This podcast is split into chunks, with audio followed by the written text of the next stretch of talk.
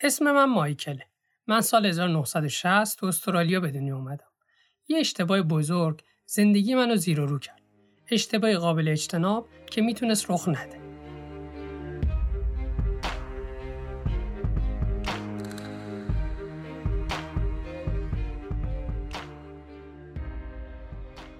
سلام من آرش کلانتر هستم دکتر داروساز از دانشگاه علوم پزشکی تهران این قسمت ششم از فصل دوم پادکست پادداروه.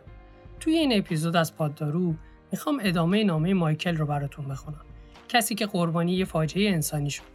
عزیزانی که می‌خوان شنونده ما باشن می‌تونن ما رو در اپلیکیشن های اختصاصی پادکست مثل کست باکس، اپل پادکست، گوگل پادکست و مابقی پادگیرایی که وجود دارن سرچ کنن و گوش بدن. برای همراهی بیشتر با ما هم می‌تونید پاددارو رو با اسپل POD DAROU از طریق اینستاگرام، توییتر و تلگرام دنبال کنید. اگر از این پادکست خوشتون اومد، پاددارو رو به دوستاتونم معرفی کنید.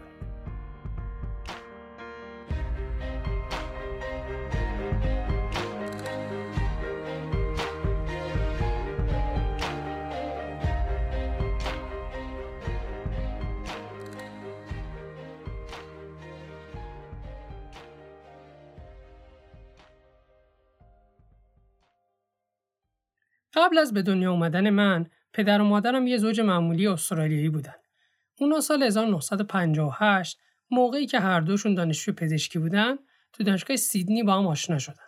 پدرم دانشجوی سال آخر بود و مادرم دو سال مونده بود تا درسش تموم بشه. چیزی که توجه همه رو به خودش جلب می‌کرد این بود که این دو نفر مثل دو تیکه پازل همدیگر رو کامل می‌کردن. مادرم محتاط و محافظه کار بود و پدرم مشوق و ماجراجو. مادرم کنجکاو و با مسئولیت بود، پدرم حامی و کمک کننده. چیزی که بین هر دوتاشون مشترک بود، عشق به زندگی بود. و اینکه دوست داشتن بچه ای داشته باشن تا این عشق رو باهاش سهیم بشن. آرزوشون این بود که چند تا بچه قد و نیم قد به دنیا بیارن و بهترین زندگی رو واسهشون بسازن. ولی می‌دونستن به خاطر شغلی که انتخاب کرده بودن باید با برنامه همین کارا رو انجام بدن تا بتونن تحصیلاتشون هم ادامه بدن. این شد که تصمیم گرفتن وقتی که دوره عمومی هر دوتاشون تموم شد اولین بچه که من باشم و به دنیا بیارم زمانی که مادرم باردار شد 26 سالش بود و پدرم 28 سالش. وقتی فهمیدن یه بچه تو راهه و یه قدم به اشتراک عشقشون نزدیکتر شدن تو پوست خودشون نمی گنجیدن و کل اون روز رو جشن گرفتن و با شوق و ذوق در مورد زندگی پیش روشون رویا پردازی کردن. کلی شوخی کردن راجع به اینکه دوست دارن من دختر باشم یا پسر به مامانم رفته باشم یا به بابام. دیواره اتاقم چه رنگی باشه؟ کدوم مدرسه برم؟ چه رشته درس بخونم؟ به همه چی فکر کردن جز اینکه شاید سهمشون از آینده روشنی که تو ذهنشونه فقط همین خیال پردازی ها و شوق و ذوقشون باشه.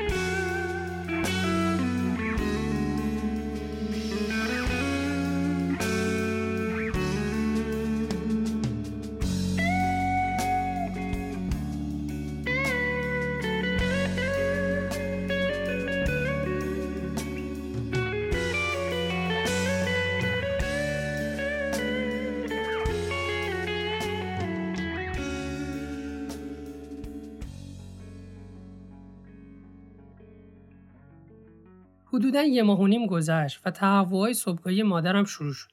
روزای اول خیلی شدید نبود. می‌تونست تحمل کنه. ولی بعد از یه هفته اونقدر شدید شد که حتی نمی‌تونست غذاشو قورت بده. با اینکه خودش پزشک عمومی بود، نخواست ریسک کنه و احساس کرد بهتره بره پیش متخصص خوب تا خیالش راحت شه که مشکل خاصی وجود نداره.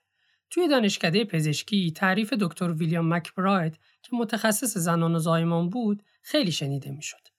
همین شد که رفتن بیمارستان زنان زایمان کراون استریت بزرگترین بیمارستان زنان زایمان استرالیا. جایی که دکتر مکبراید مشغول به کار بود. مطب دکتر تو بیمارستان یه سالن گرد و جادار بود که دور تا دورش صندلی گذاشته بودن و حتی یه صندلی هم خالی نبود. سر پا وایسا تا نوبتش بشه. همه بیمارایی که دور تا دور سالن نشسته بودن رو نگاه کرد و نوزاد قنداق شده که بغل مادرش بود توجهش رو جلب کرد. چیزی که براش عجیب بود این بود که انگار بدن قنداق شده نوزاد از حالت عادی کوتاهتر بود. شاید قدش به زور سی سی و پنج سانت می‌شد. داشت با خودش فکر می‌کرد مشکل چی می‌تونه باشه که صدای منچی رو شنید. نوبتش شده بود. در زد و رفت. دکتر مکبراید به نظرم آدم خوشرو قابل اعتمادی میومد. مادرم خودش رو معرفی کرد و شرایطش رو براش توضیح داد.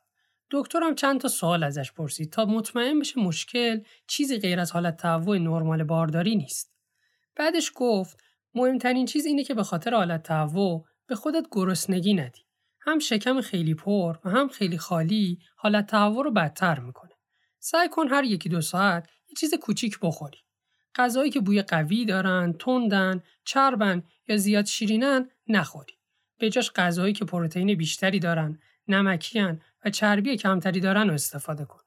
سعی کن غذای سرد بخوری. نیم ساعت قبل و بعد غذا آب نخوری و بلافاصله بعد از غذا خوردن دراز نکشی. مادرم در جواب گفت آی دکتر من خودم تموم این کارا رو امتحان کردم ولی مشکل این اصلا نمی‌تونم هیچی بخورم. نمی‌تونم حتی یه لقمه کوچیک قورت بدم. مکبراید گفت پس چه درستی اومدی. اگه یه نفر توی کل استرالیا بتونه این مشکل تو حل کنه اون منم. وقتی تعجب مادرم رو دید گفت سه سال پیش کمپانی داروسازی تو آلمان غربی یه داروی مسکن جدید ساخته به اسم تالیدوماید. امسال از کمپانی توضیح کننده این دارو با من تماس گرفتن و یه قرار ملاقات ترتیب دادن. دارو رو به هم معرفی کردن و گفتن بر اساس تحقیقاتشون این دارو حتی برای خانمای باردار هم ایمنه.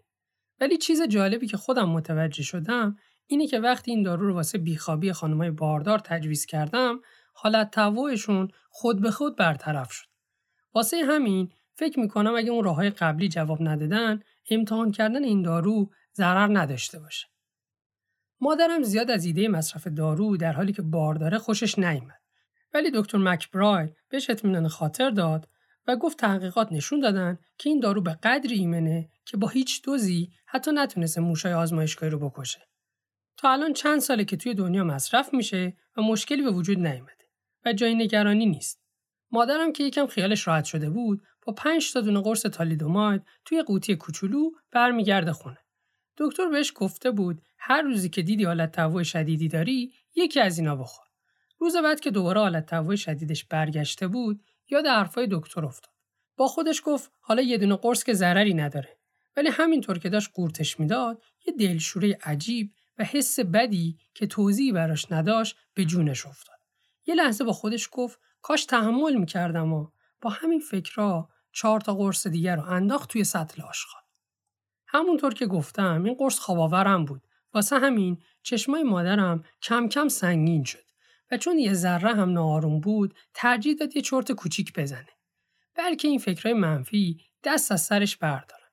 وقتی از خواب بیدار شد دید اصلا حالت تهوع نداره و با خودش فکر کرد این دیگه چه کاری بود من کردم چرا قرصا رو انداختم سله آشغال حیف احتمالا به خاطر به هم ریختن هورمونام بوده و زیادی حساسیت به خرج دادم. با این حال علاقه هم نداشت دوباره بره قرصا رو تهیه کنه و واسه همین کلا فکرش رو از سرش بیرون کرد. و حالت تهوعش هم بعد از چند هفته خود به خود از بین رفت.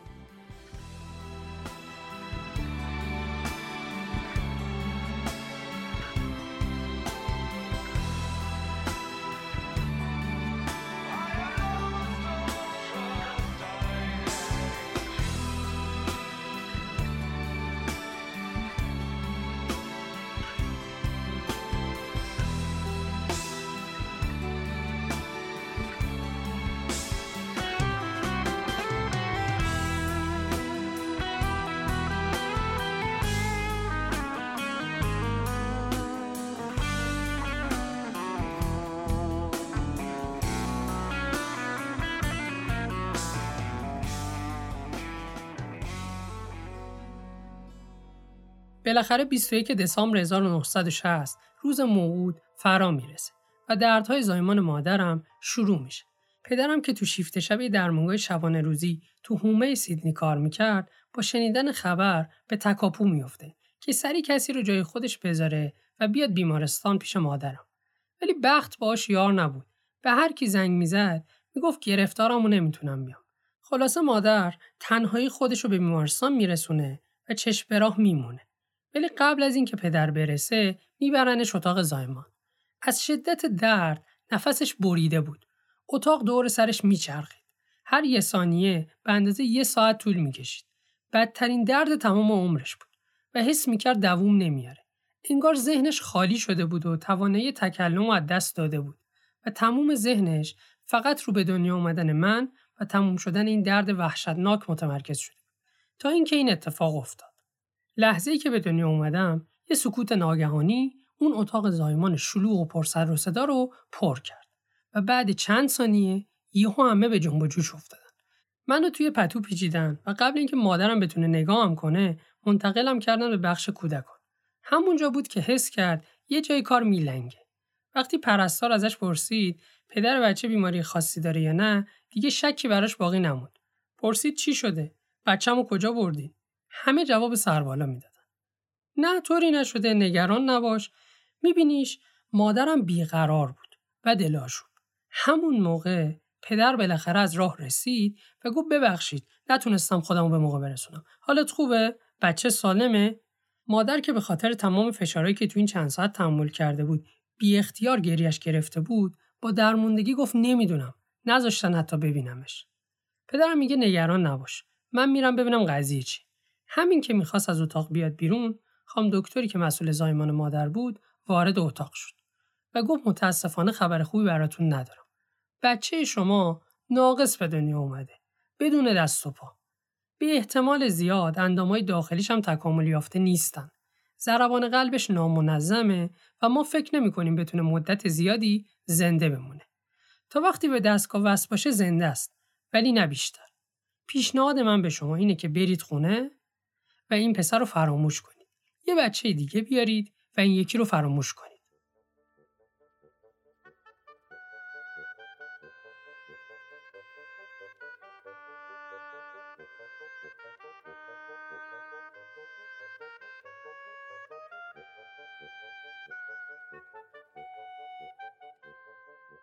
می‌خوام یه پادکست بهتون معرفی کنم در مورد دنیای پر رمز و راز ژنها و شگفتی های علم ژنتیک. پادکستی که جهان رو با عینک ژنتیک می‌بینه و تو القای این نگرش به ما تمام تلاشش رو می‌کنه. اسم این پادکست چیزی نیست جز ژنکست. در ژنکست سفتا از پدیده ها، و حتی رفتارهای انسانی با زبان بسیار ساده و مثال ها و داستانهای ملموس با نگاه جالبی به علم ژنتیک حرف می‌زنه. خلاصه که بعد از گوش دادن به هر یک از اپیزوداش یه سری اطلاعات جالب و کاربردی به اطلاعات ژنتیکیتون اضافه میشه. حتی تو بعضی از قسمت ها ممکنه متعجب و حیرت زده هم بشی. ژنکست در تمام اپهای پادگیر قابل دسترسیه و می‌تونید اونو بشنوید. کافی کلمه ژنکست رو جستجو کنید. البته من لینک کانال کست باکس ژنکست رو تو یادداشت پایانی اپیزود قرار میدم که خیلی راحت بهش دسترسی پیدا کنید.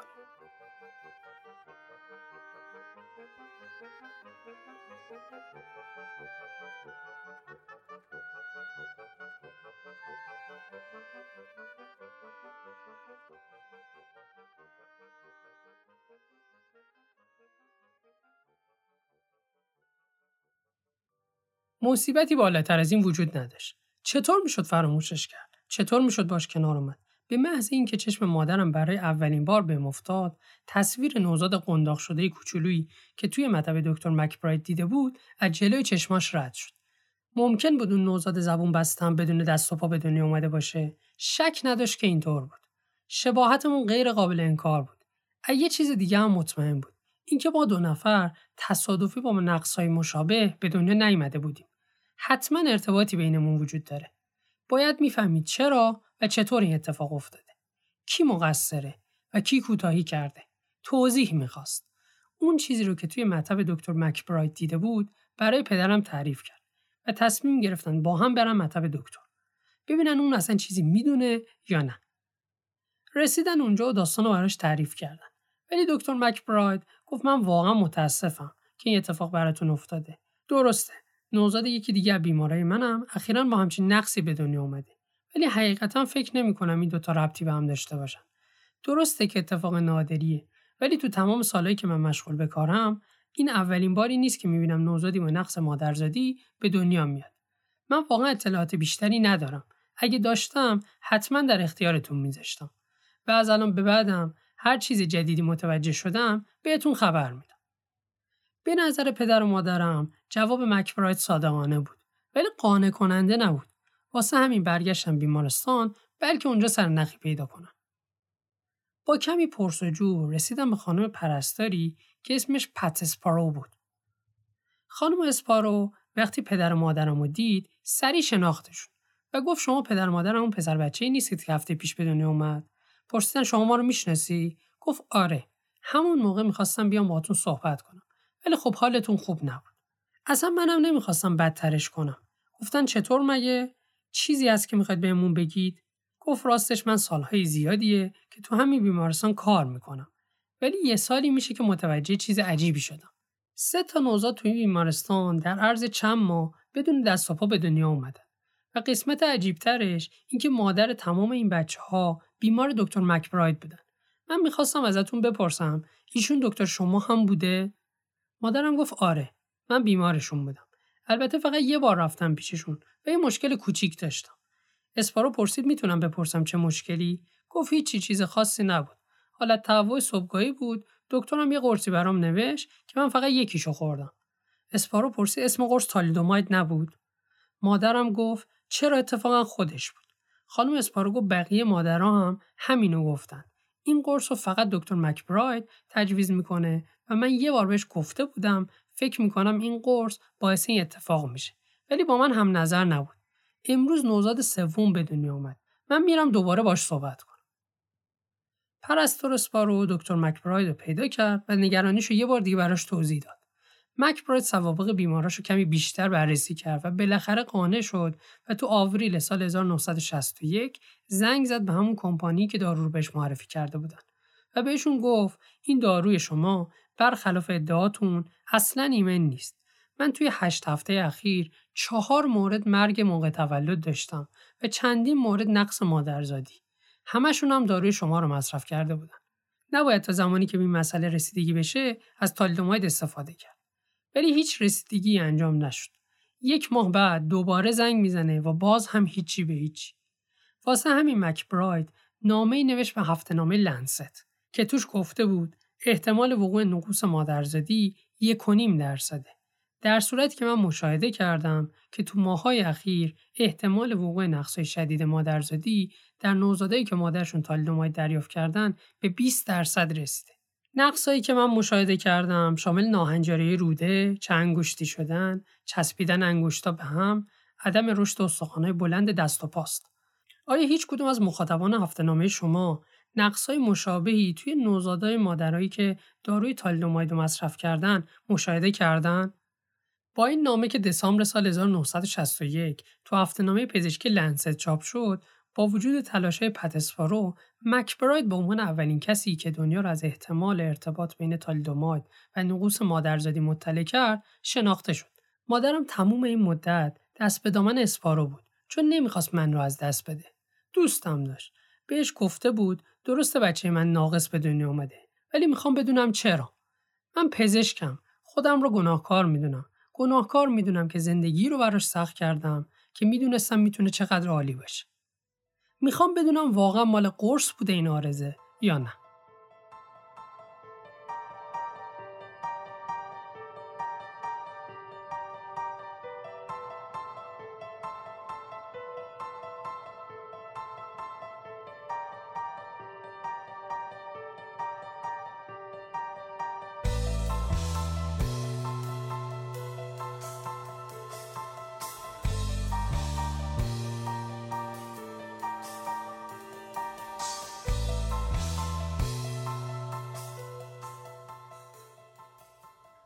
کنار نگرانی های مادرم مکبراید و اسپارو پیگیر این موضوع بودن.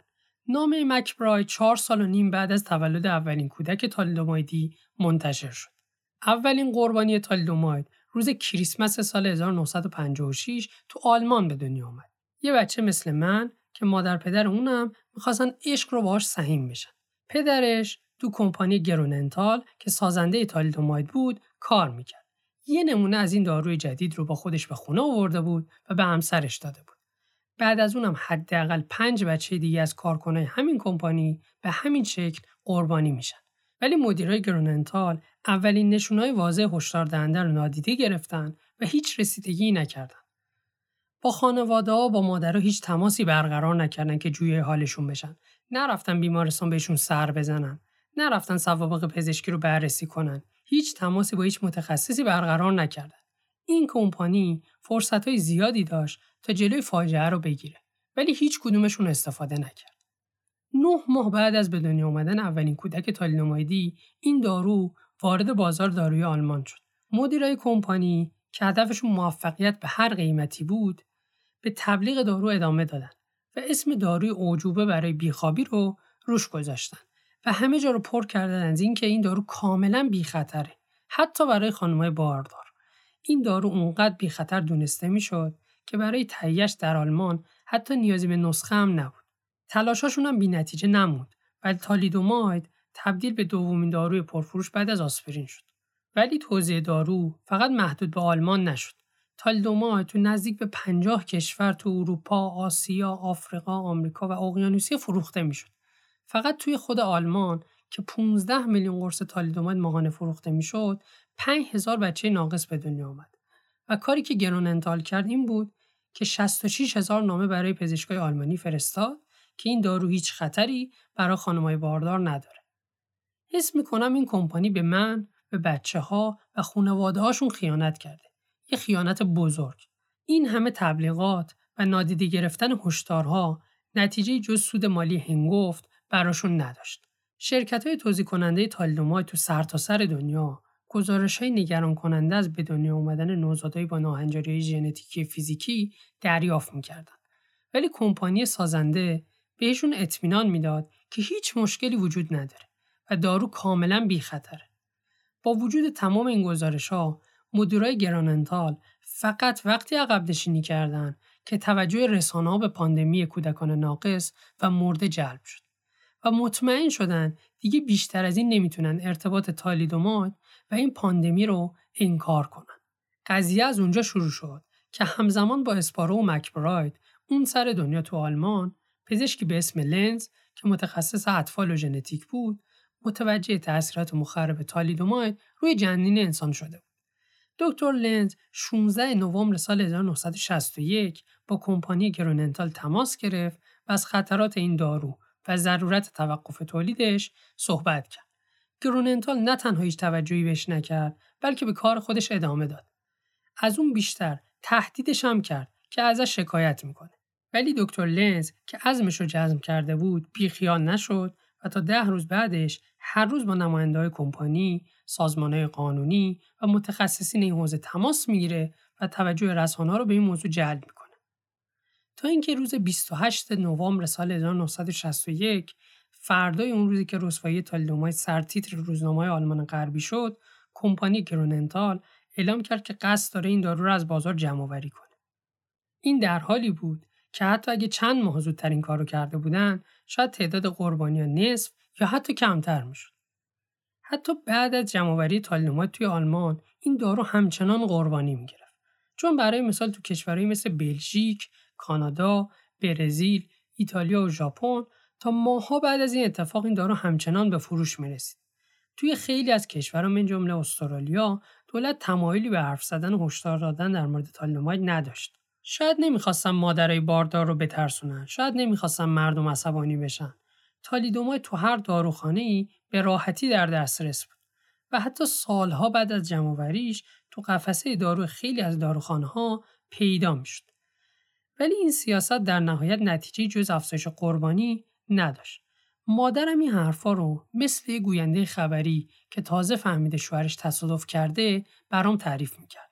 قبل از جمعوری کامل تالیدوماید بیشتر از 20 هزار کودک با ناهنجاری های فیزیکی شدید به دنیا اومدن و بیشتر از 80 هزار تا کودک قبل از به دنیا اومدن جون خودشون از دست دادن. مهم نبود مادر این بچه ها یه قرص خورده بودن یا بیشتر. مهم زمان مصرف قرص بود که اگه بین روزهای 35 تا 49 بارداری تالیدوماید مصرف کرده بودن بچه با ناهنجاری فیزیکی به دنیا اومد. این ناهنجاری فقط مربوط به روده و دست و پاها نبودن. مادرم می‌گفت یه سری از بچه ها مشکلای دیگه هم داشتن. نداشتن لاله گوش، کر بودن، نقص عضلات چشم و صورت، تکامل پیدا نکردن قلب، رحم، روده و کیسه صفرا هم بخش از این نقصا بودن. نهایتا تو سال 1968 مالکا و مدیرای کمپانی گروننتال به جرم سهل انگاری، رسوندن آسیب جسمی و قتل غیرعمد به دادگاه رفت.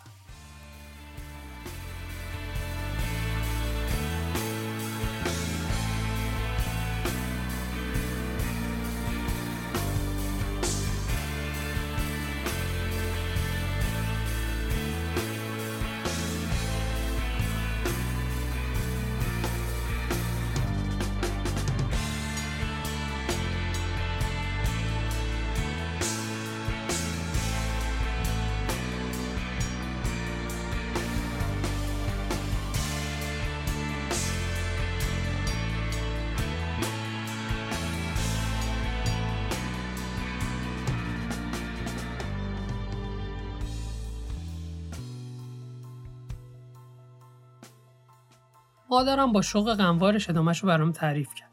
از زمان جمعآوری دارو از بازار تا زمان شروع دادگاه 6 سال فاصله بود که صرف بررسی سابقه 5000 کودک تالیدومایدی شد. تخمین زده بودند که خود دادگاه رسیدگی به اتهامات حداقل سه سال طول بکشه ولی اینطور نشد. کمپانی گروننتال که با 40 تا وکیل مدافع به دادگاه اومده بود باعث شد پروسه دادرسی دو سال بعد از شروعش متوقف بشه. متوقف شدن یعنی در نهایت هیچ حکمی صادر نشه و هیچ کس گناهکار شناخته نشه. طبق قوانین آلمان فقط در صورتی دادرسی متوقف میشه که سه تا شرط برآورده شده باشن. اولیش این بود که متوقف شدن به طور واضحی به نفع عموم مردم باشه. دومیش این بود که متهم باید ثابت می‌کرد جرم شخصیش ناچیزه. هیچ کدوم از این دو شرط برآورده نشده بود. و حتی اگه این اتفاق هم افتاده بود شرط سوم برطرف نشدنی بود. سومین شرط این بود که متوقف شدن دادرسی برای پرونده هایی که آسیب شدید بدنی صورت گرفته نباید اتفاق بیفته.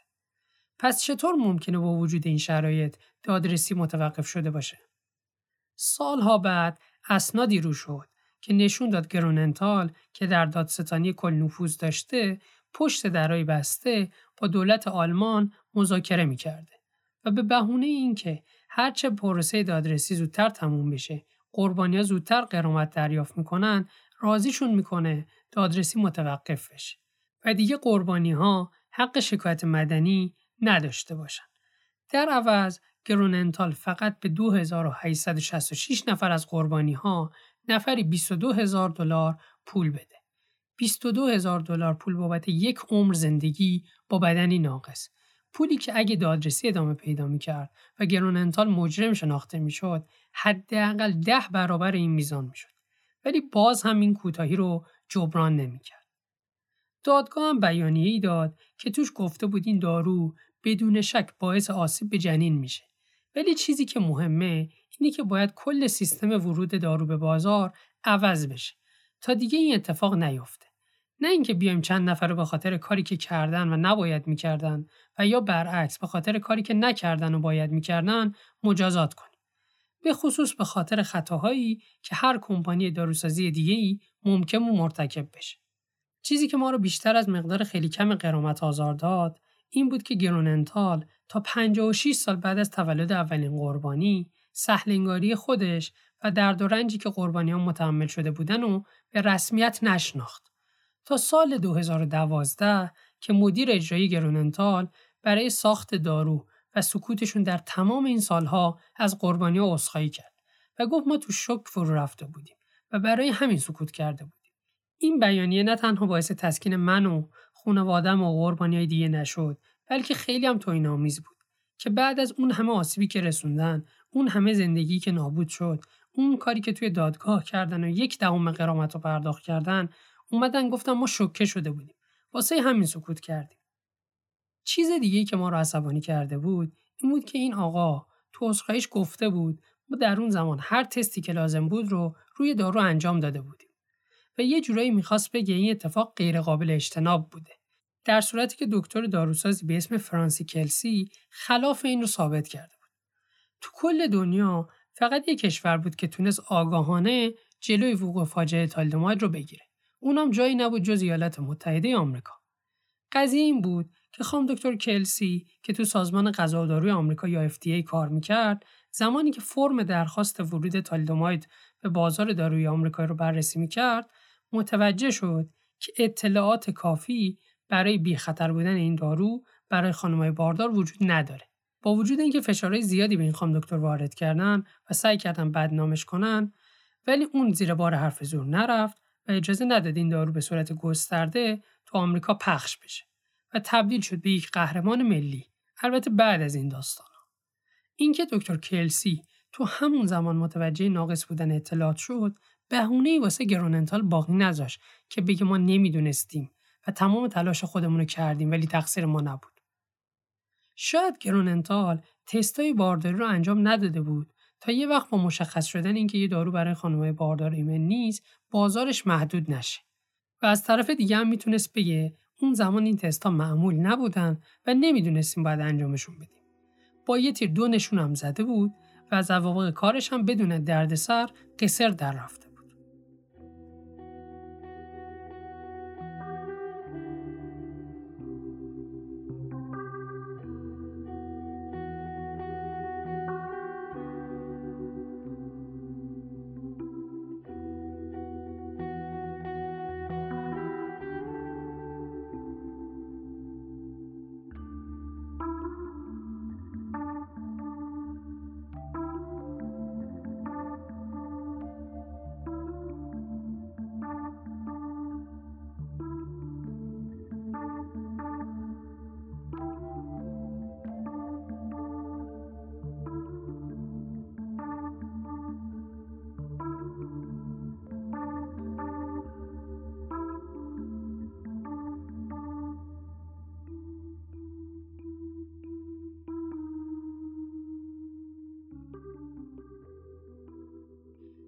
سیاستی برای ورود داروی جدید موقع به دنیا آمدن من مایکل توی هیچ کدوم از دولتهای بزرگ و قدرتمند وجود نداشت. در واقع هیچ زیر ساخت یا سیستمی برای این کار نبود. حتی ایالات متحده آمریکا هم که تونست جلوی وقوع این فاجعه رو بگیره، قوانینش کاسته زیادی داشت و نتونست به طور کامل جلوی ورود این دارو رو به آمریکا بگیره. قبل از تالیدوماید هیچ قانونی وجود نداشته که پزشکا رو از تجویز داروی تایید نشده توسط FDA منع بکنه. و هیچ پزشکی مجبور نبوده بیمارش رو بعد از تجویز دارو تحت نظر داشته باشه و ببینه اون دارو چه تأثیری روش داشته. برای همین توی همون زمانی که تالیدوماید به انتظار گرفتن تاییدیه FDA نشسته بود یک کمپانی به اسم ریچاردسون مرل 2.5 میلیون قرص تالیدوماید رو بین 1200 پزشک و 20 هزار بیمار تقسیم می‌کنه. که این اتفاق در نهایت باعث به دنیا اومدن 17 کودک تالیدومایدی در ایالات متحده میشه.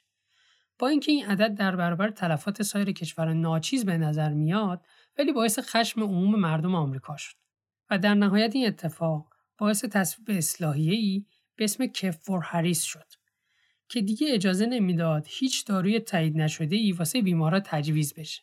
این اصلاحیه در کل قوانین تایید داروها رو خیلی سفت و سختتر کرد.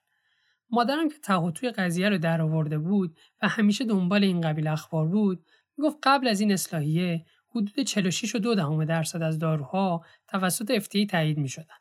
ولی ده سال بعد این عدد به 15 و 7 دهم درصد می‌رسه که کاهش چشمگیریه. با اینکه این قوانین تایید شدن داروهای جدید خیلی محدود، هزینه های تایید دارو رو خیلی زیاد و پروسه ورود داروهای جدید به بازار رو خیلی سخت و طولانی کرده، اما خب در عوض سلامت مردم و اینکه دوباره فاجعه‌ای مثل تالیدوماید اتفاق نیفته رو تا حدود زیادی تضمین کرده. قصه زندگی ما که تالیدوماید تغییرشون داد باعث شد که FDA برای داروها یه طبقه بندی بر اساس تاثیراتشون روی جنین ایجاد کنه. گروه A داروهایی هستند که بر طبق مطالعات هیچ تأثیری روی جنین نمی‌ذارن. گروه B داروهایی هستند که در مطالعات حیوانی هیچ تأثیری روی جنین نداشتن ولی مطالعات انسانی روشون صورت نگرفته. گروه سی داروی هستن که روی جنین حیوانات تأثیر می‌ذارن ولی مطالعات انسانی روشون صورت نگرفته. و با این حال اگر سودشون بیشتر از ضررشون باشه ممکنه در دوران بارداری تجویز بشن. گروه دی داروی هستن که بر اساس بعضی مطالعات روی جنین انسان تأثیر می‌ذارن ولی بازم بسته به شرایط ممکنه در دوران بارداری تجویز بشن. و در نهایت گروه X داروهایی هستند که هم مطالعات حیوانی و هم انسانی تاثیر مخربشون رو روی جنین ثابت کرده و در هیچ صورتی سود استفادهشون بیشتر از ضررشون نیست. تعجب نداره که تالیدومای تو همین دسته قرار می‌گیره. داروهای گروه X رو خانم باردار حتی تماس هم نباید باش داشته باشه. هم شما می‌دونید و هم ما که خیلی از کشورهای دنیا از ایالات متحده آمریکا الگو گرفتن و قوانینشون رو بروز کردن. انگلیس هم بعد از تالیدوماید سیستمی رو به وجود آورد برای گزارش عوارض ناخواسته دارویی به اسم برنامه فرم زرد یا همون یلو کارد اسکیم که الان توی تمام کشورهای دنیا داره اجرایی میشه. فرم زرد همونطور که از اسمش معلومه فرم زرد رنگیه که تمام اعضای کادر درمان هر جایی که کار می‌کنن بهش دسترسی دارن. یعنی پزشکا، داروسازا، پرستارا، دندون پزشکا، ماماها و خلاصه هر کسی که به نوعی با بیمار سر و کار داره باید این فرما رو توی محل کارش در دسترس داشته باشه.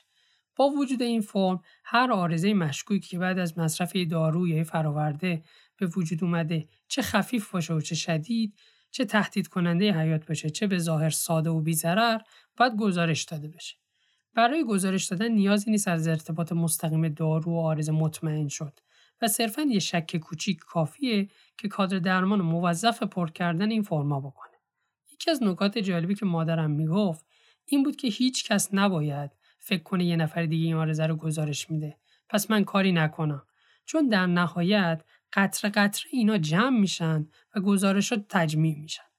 اگر گزارش های مربوط یه دارو زیاد باشن ایمنی اون دارو دوباره ارزیابی میشه و اگه لازم بود از بازار جمع آوری میشه. با این سیستم دیگه مثل فاجعه تالیدومات چندین سال طول نمی‌کشه تا یه آرزه تهدید کننده زندگی شناسایی بشه.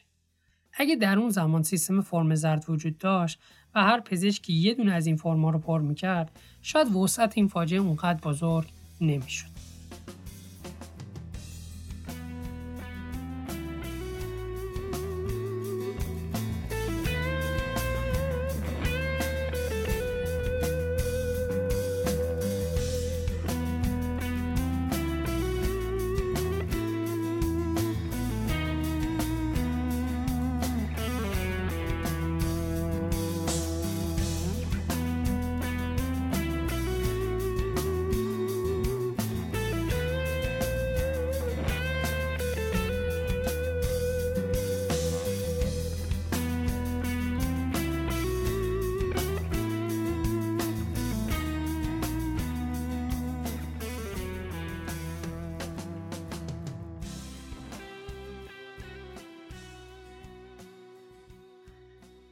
این فاجعه انقدر وسیع بود که جون چهل درصد از قربانیاشو گرفت. جون من رو هم گرفت. مایکل جون من بود و روز تولدش از بین رفت. این نامه رو 61 سال بعد از مرگ تنها پسرم می نویسم تا بیعدالتی هایی که به ما گذشت رو توضیح بدم. زمانی که من تالدوماید رو مصرف کردم، کمپانی گروننتال از اثرات مخرب داروشون باخبر بودن. چرا جلوشون نگرفتن، چرا مسئولیت به عهده نگرفتن رو من نمی‌دونم. فکر این که می‌شد جلوی این اتفاق رو گرفت حتی یک لحظه هم رهام نمی‌کنه. من نه فقط برای مایکل که برای تمام قربانی ها تمام کسایی که مظلوم واقع شدن این نامه رو می نویسم. می نویسم تا این تراژدی هیچ وقت فراموش نشه. شاید مایک خوش شانس بود که نموند. خیلی از بچههایی که مثل اون بودن به خاطر ظاهرشون سالها مورد آزار و اذیت قرار گرفتن. حتی از طرف خانواده و آشناها. بعضی ها می‌گفتن که این بچه ها تلس می‌شدن و نحسن و نباید تو خونه نگهشون داشت. یا اینقدر براشون نگهداری از یه بچه معلول سخت بود که خیلیشون توی پرورشگاه کودکان معلول بزرگ شدن. تعداد زیادیشون هم تو همون بیمارستانی که به دنیا اومدن با رضایت والدین و جدا کردنشون از دستگاه ها کشته شدن. اونایی که زنده موندن هیچ وقت نتونستن بدون کمک بقیه زندگی کنن.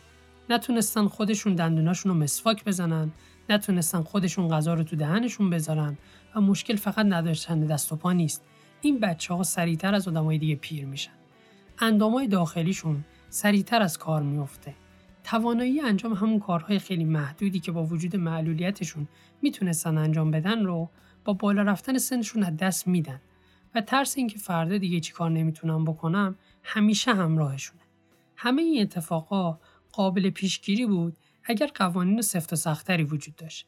اگر گروننتال مجبور به انجام تستای بارداری می‌شد، شاید مایکل الان یه جایی از این دنیا داشت نفس می‌کشید و خیلی از بچه های دیگه هم همینطور.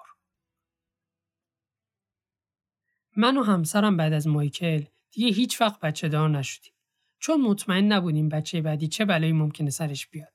در عوض زندگیمون رو وقف کمک به کودکان تالیلومایدی کردیم. سالها پیگیری گرفتن قرامت از کمپانی سازنده بودیم. ولی گراننتال هیچ وقت به قربانی استرالیایی پولی پرداخت نکرد. و همین شد که من و همسرم تصمیم گرفتیم به یاد مایکل مرکز خیریه‌ای برای این بچه ها تأسیس کنیم که نیازهای پزشکی و داروییشون رو رفع کنه و فشار مالی کمتری به خانواده‌هاشون وارد بشه. تو سال 1997 کاربرد جدیدی برای تالیدوماید پیدا شد. درمان لپروسی و نوعی سرطان خون. شرکتی به اسم سلجن که می‌خواست برای این کاربردهای جدید مجوز دریافت کنه احساس کرد بهتر قبلش به قربانی های تالینوماید از جمله ما اطلاع بده و نظر ما رو بدونه. اگه تالینوماید می‌تونه زندگی یه بچه مبتلا به سرطان رو بهتر کنه پس هیچ دلیلی وجود نداشت که بهش مجوز ندن. هیچ دلیلی وجود نداشت که زندگی کسایی که برای بهبودشون به تالینوماید نیاز داشتن بهتر نشه.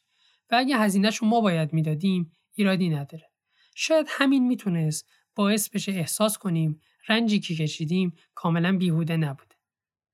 ولی متاسفانه با وجود قوانین سفت و سختی که برای تجویز تالیدومات در کشورهای توسعه یافته وجود داره و برای مثال قبل از تجویز باید اطمینان حاصل بشه که بیمار از دو روش پیشگیری از بارداری استفاده می‌کنه چون پروسه تولید تالیدومات بسیار راحت و ارزونه تقریبا تو تمام کشورها جمله کشورهای فقیر تولید میشه و بدون اینکه کنترل خاصی صورت بگیره توسط هزاران نفر استفاده میشه و بنابراین هر روز کودکان تالیدومایدی جدیدی به دنیا میان.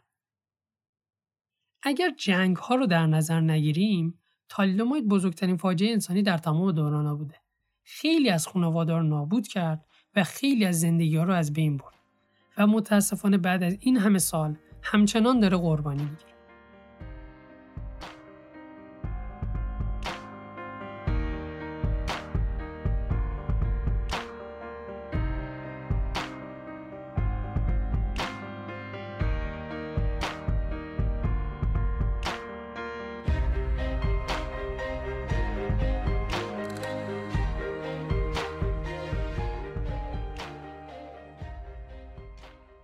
استقلال نهادهای نظارتی در کشورهای پیشرفته مثل ایالات متحده آمریکا ستودنی و همین استقلال باعث پیشگیری از بسیاری از فجایع شده.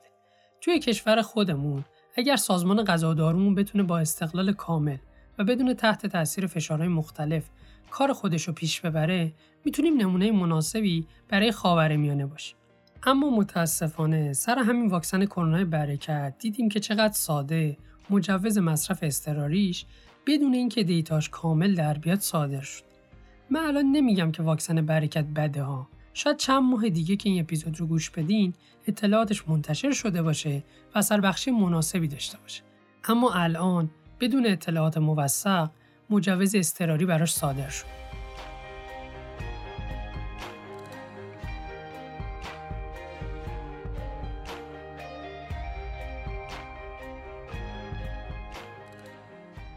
متن این پادکست رو خانم دکتر ستاره مصدیه و پروین روزی نوشتن و تدوین از امیر رضا نصرتی بود.